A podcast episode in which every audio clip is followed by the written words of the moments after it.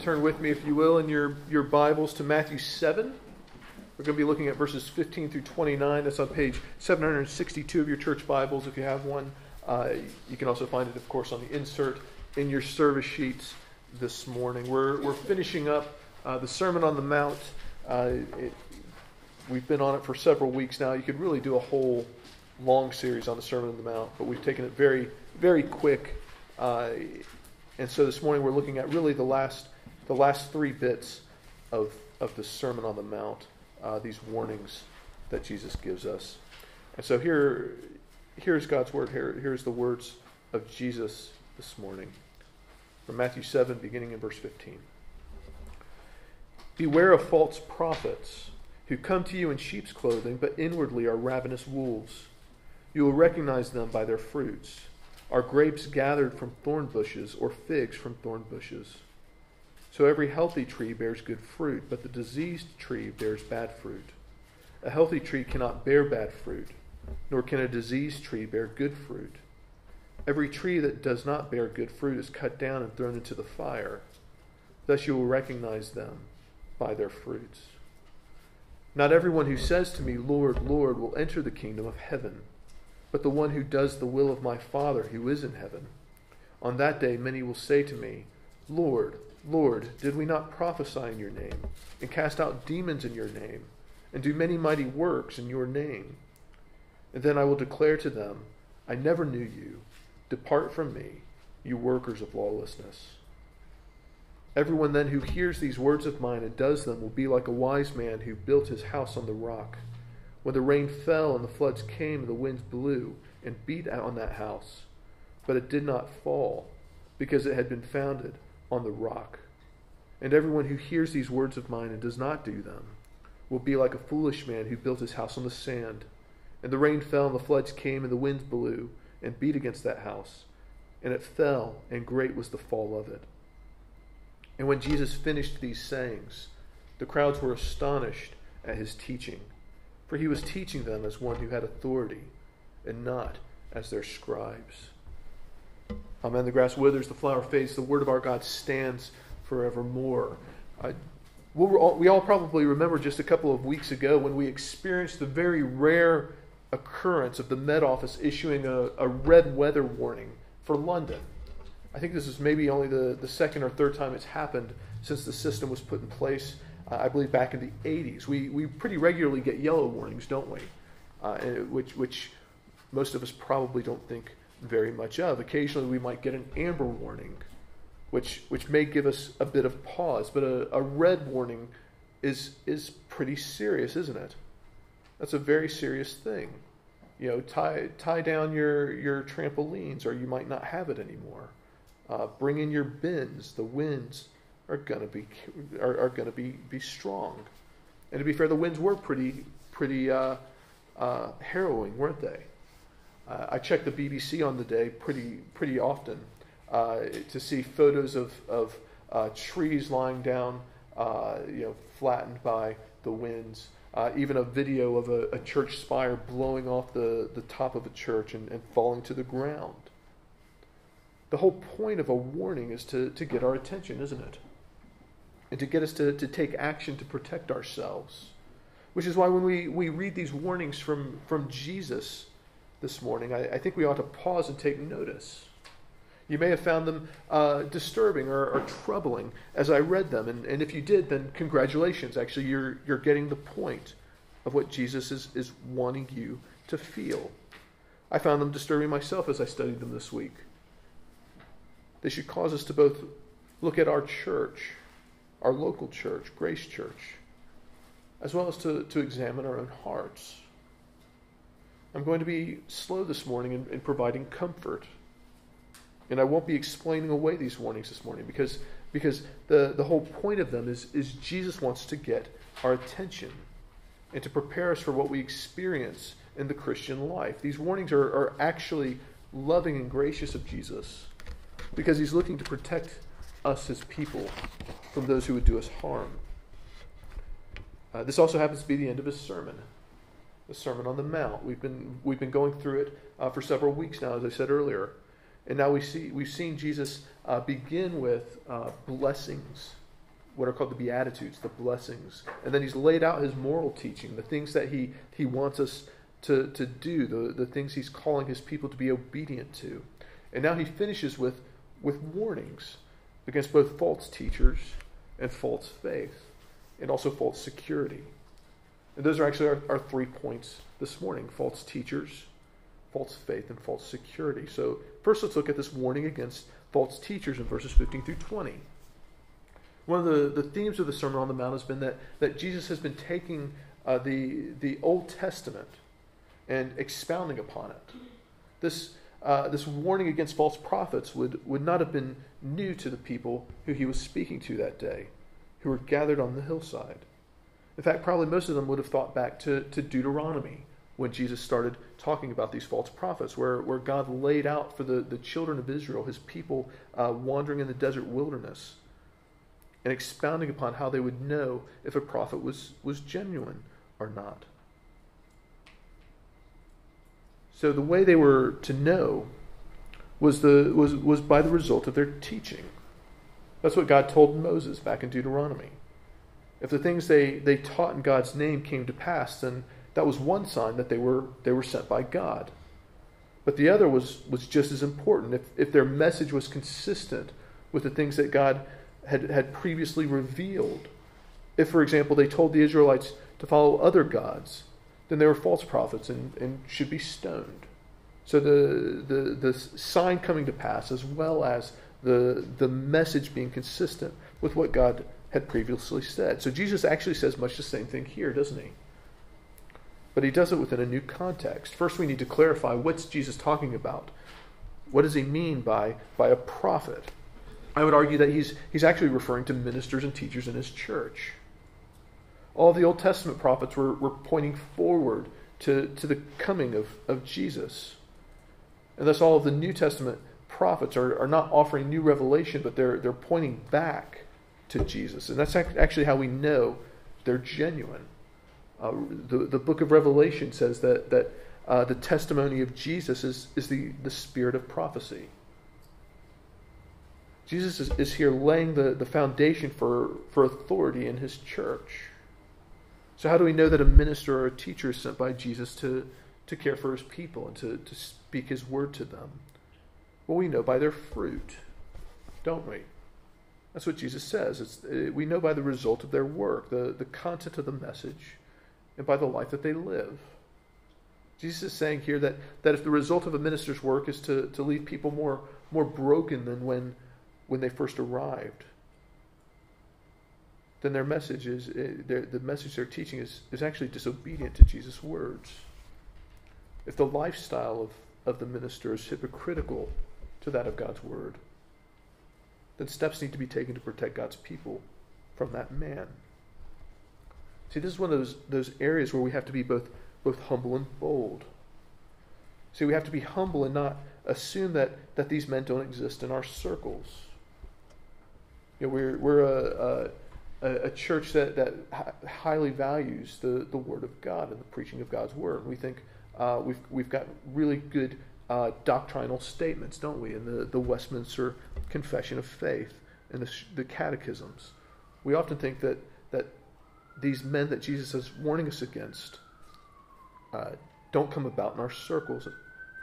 They're men outside of our church. They're in, they're in traditions that, are, that open themselves to these kinds of abuses. Or maybe they have a bad understanding of the Bible or theology. And so they're particularly susceptible to false teachers. Maybe they're cults, like the Jehovah's Witnesses or the Mormons. To be fair, I think Jesus is talking about those groups as well, those false teachers. But Jesus is also, in fact, speaking to us. He's speaking to Grace Church Hammersmith. And he tells us we have to assume that, that, that there are evil men out there who, who would seek to do us harm that exist in our, in our circles and in our churches. And that's Jesus' whole point in warning us against these, these men. He says they, they look like us, they may look friendly to us, they may be incredibly gifted teachers, they may bring in big crowds of people or, or small crowds. But the point is that we have to be careful to not be too naive while also not, not judging too harshly either, not assuming every single minister fits this description. So when Jesus tells us uh, we'll know them by their fruit, he's saying that, that it may actually take some time, but eventually the truth will out. These men will expose themselves for who they really are. Now, whether you've been in the church for a long time or not, you've probably uh, heard of situations where, uh, after years of, of ministry, the, the abuses of a minister come to, to light. It's incredibly painful. It's painful not just because of the great harm that was done to the church, but it's painful because of the great harm that was done to individuals. Individuals who, who Jesus loves. There have been several cases that have come to light recently, even, even here in, in London. Some of you may have experienced this. And if you have, I'm sorry. And I hope that Grace Church will be a place that's, that's a place of healing for you.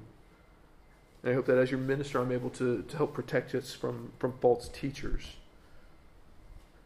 But when we hear about or, or experience the, the destructive fruit of, of false, false prophets, false church leaders, then actually we can begin to, to grasp how loving this warning from Jesus is, can't we? See, Jesus warns us because he knows that, that actually we're, we're drawn to these sorts of people, aren't we? Our hearts are, are, are easily deceived and drawn. And so he doesn't want us he doesn't want us to be naive.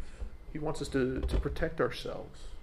And he wants us as a church to protect the vulnerable in our midst from those who would do them harm.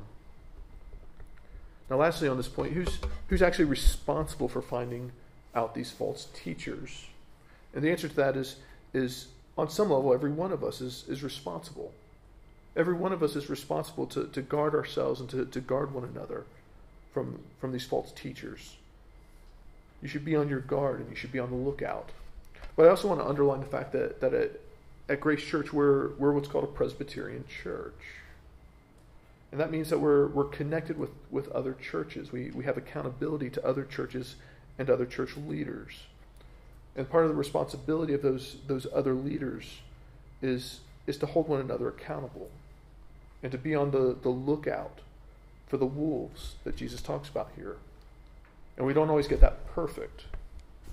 But what I want us to, to understand as a, as a new church is that, that there is a place for us to turn when you have concerns, or whether, whether that's about me, or whether that's about a, a future minister or elder of this congregation.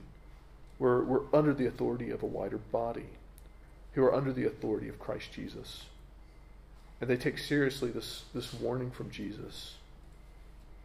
So this first warning is really a warning against those who would, who would abuse God's truth.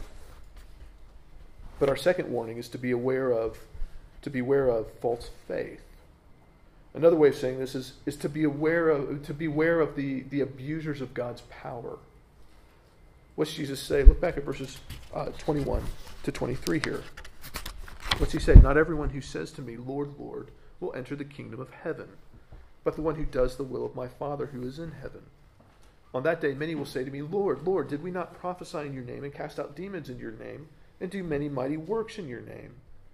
And then I will declare to them, I never knew you. Depart from me, you workers of lawlessness. Now, these verses tend to make, tend to make people really nervous. If you've been around the church, then, then you may have read these verses. And you've probably at some point thought, could that be me?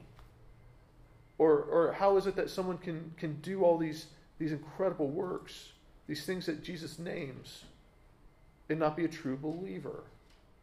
I can't do any of those things. So where does that leave me?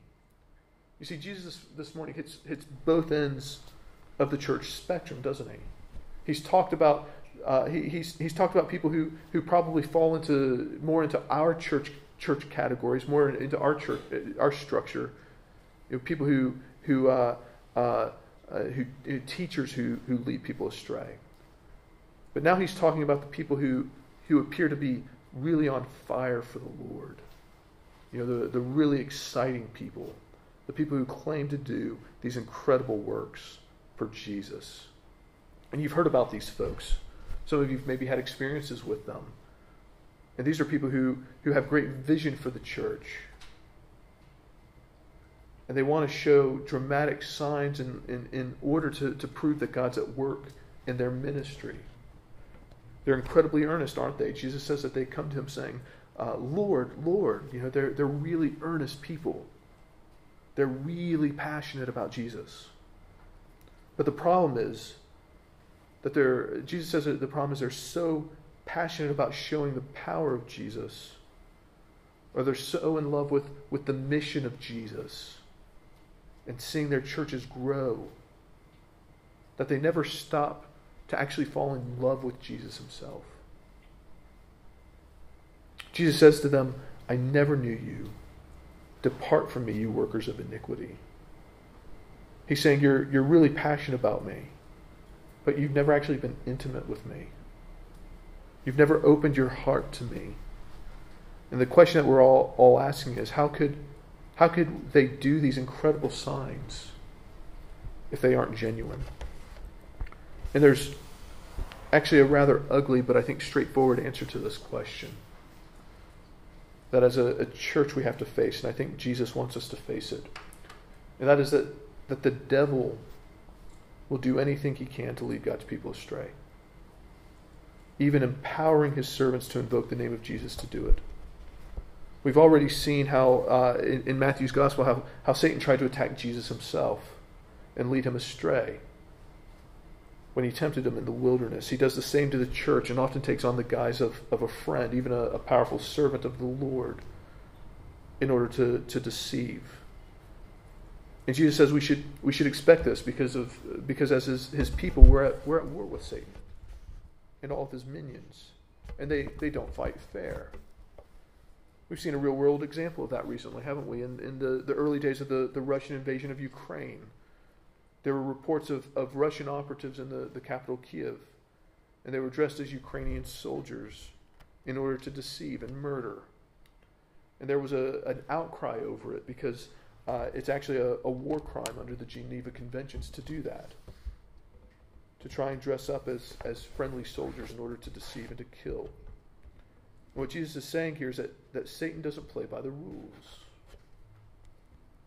He uses people who, who look like they're doing Jesus' work in order to try and lead astray and ultimately devour those who would follow Christ.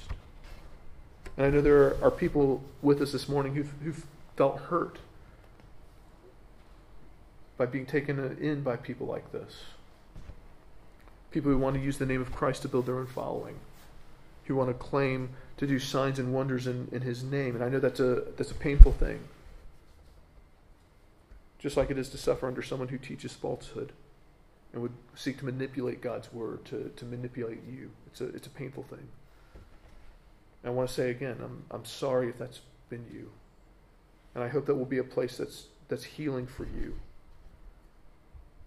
But I also want to give us both a word of caution and a word of hope on this point. Just to caution us, I know on our, our last point I said we need to be careful not to assume that everyone who is a, a great teacher is safe on this point, I want to caution us that, that not everyone who claims signs and wonders as not everyone who claims signs and wonders is a servant of Satan. There are actual genuine believers and genuine ministers of the gospel in some of these churches that, that claim signs and wonders.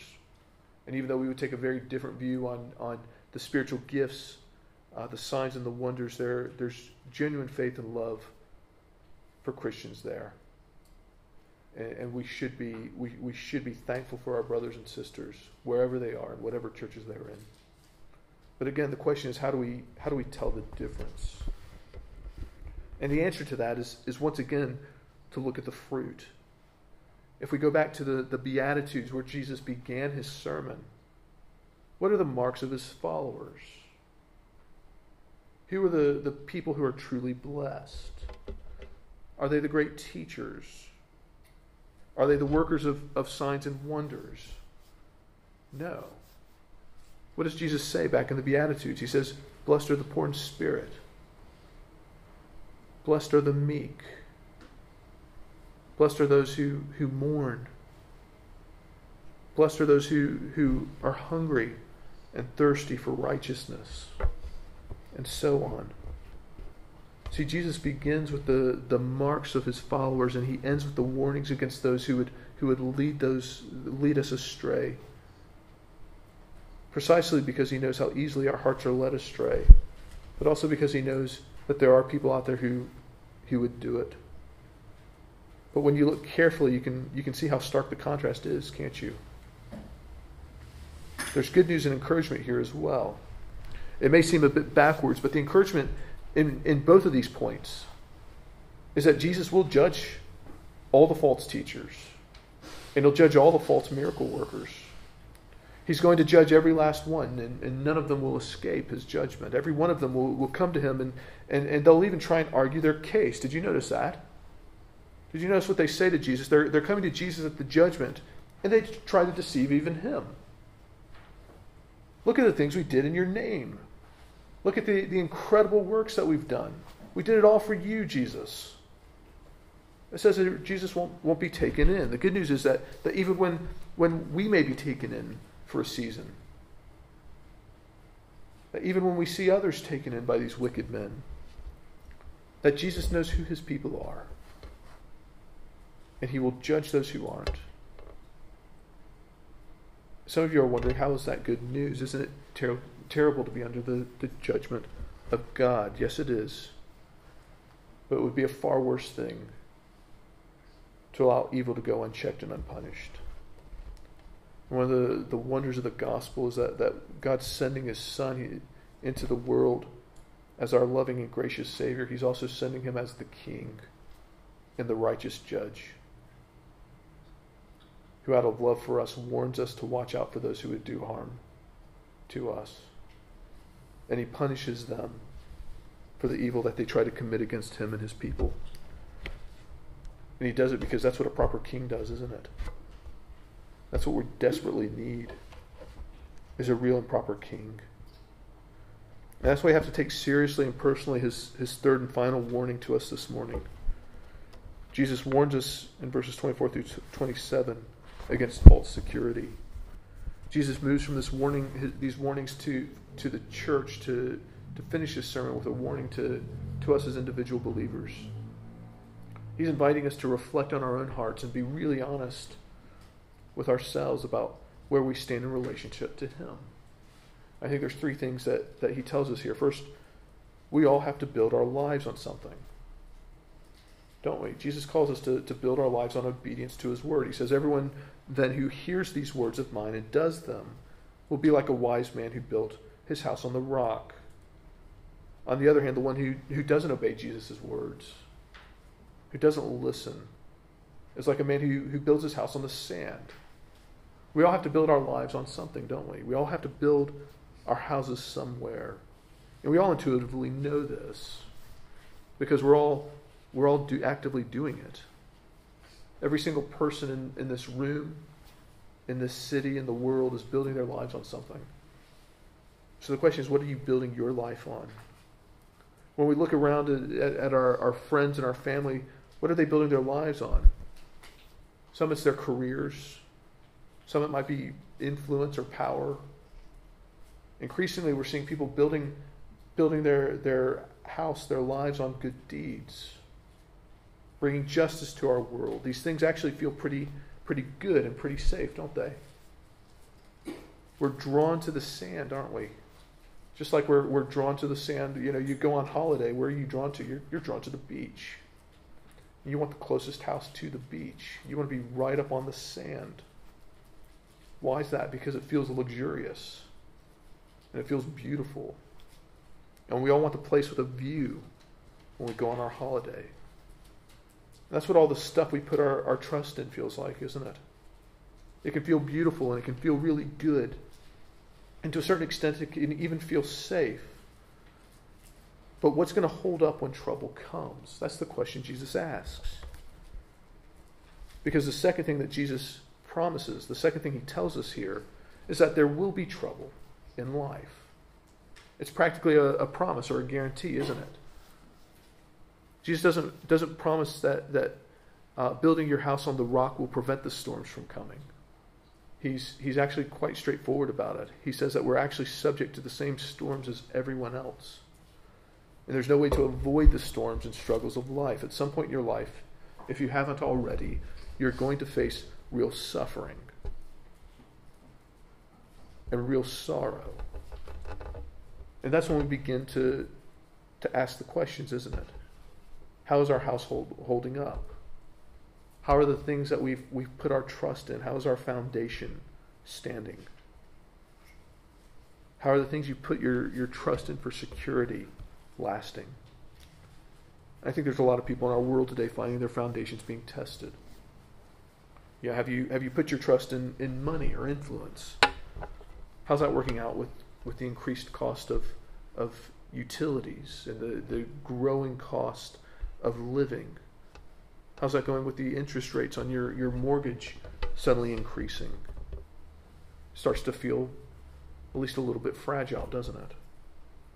Have you put your trust in your, your ability to make the world a better place and to bring about justice? How's, how's it feel when you see two million Ukrainian refugees and counting fleeing for their lives from a war that was started by a tyrant who no one can seem to hold accountable?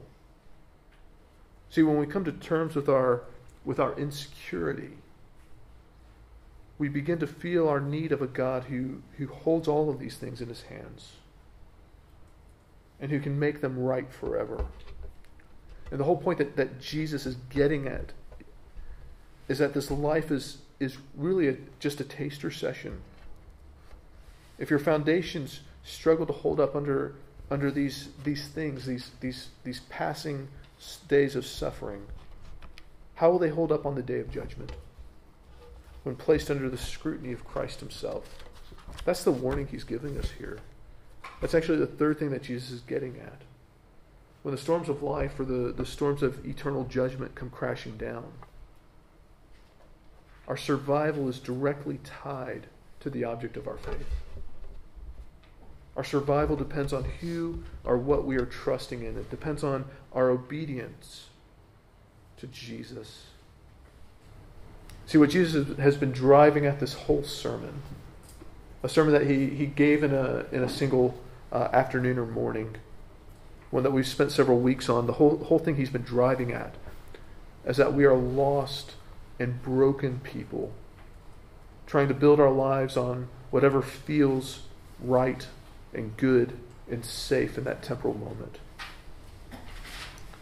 But Jesus says that, that what we really need is to feel our need of him to gain eternal perspective. That's why he says we're blessed when we hunger and thirst for a righteousness outside of ourselves. That's why he says we need to desire to be obedient to a law that we can't be obedient to in our own strength. That's why he tells us to, to long for a place of greater safety and, and a Savior who can protect his people and bring justice to those who would do him harm. See, what we've heard in the Sermon on the Mount is, is really the very heart of Jesus towards people like us. It's the heart that, that, that, that offers righteousness because he is wholly righteous. It's a heart that offers security because he is, uh, he is uh, because there's no one greater or more powerful in heaven or on earth where we could seek shelter. And the question that we're, we're left with at the end of the sermon is how do you respond to the calling of Jesus? Matthew gives us actually a, glimpse of the reaction of the people who heard this sermon in person, doesn't he? They were amazed because this man who spoke spoke with an authority they'd never heard before in this world. I don't think we're, we're that different from these people. We've heard it all before, haven't we? We've heard it all. We live in one of the most sophisticated cities and cultures in the world today. We've, we've heard it all. You're familiar with, with you know, the things that, that our, our world tells us we should be trusting in. But when you stop and listen to the words of Jesus, do you not find them astonishing? Have you ever heard anything like this anywhere else? You see, this is a man who spoke with real authority, and each of us who has heard him has, has an obligation to carefully consider these words. So let Jesus challenge our own hearts and to find in him a refuge from the storms of our lives and righteousness that can cover even our sins. Let us pray.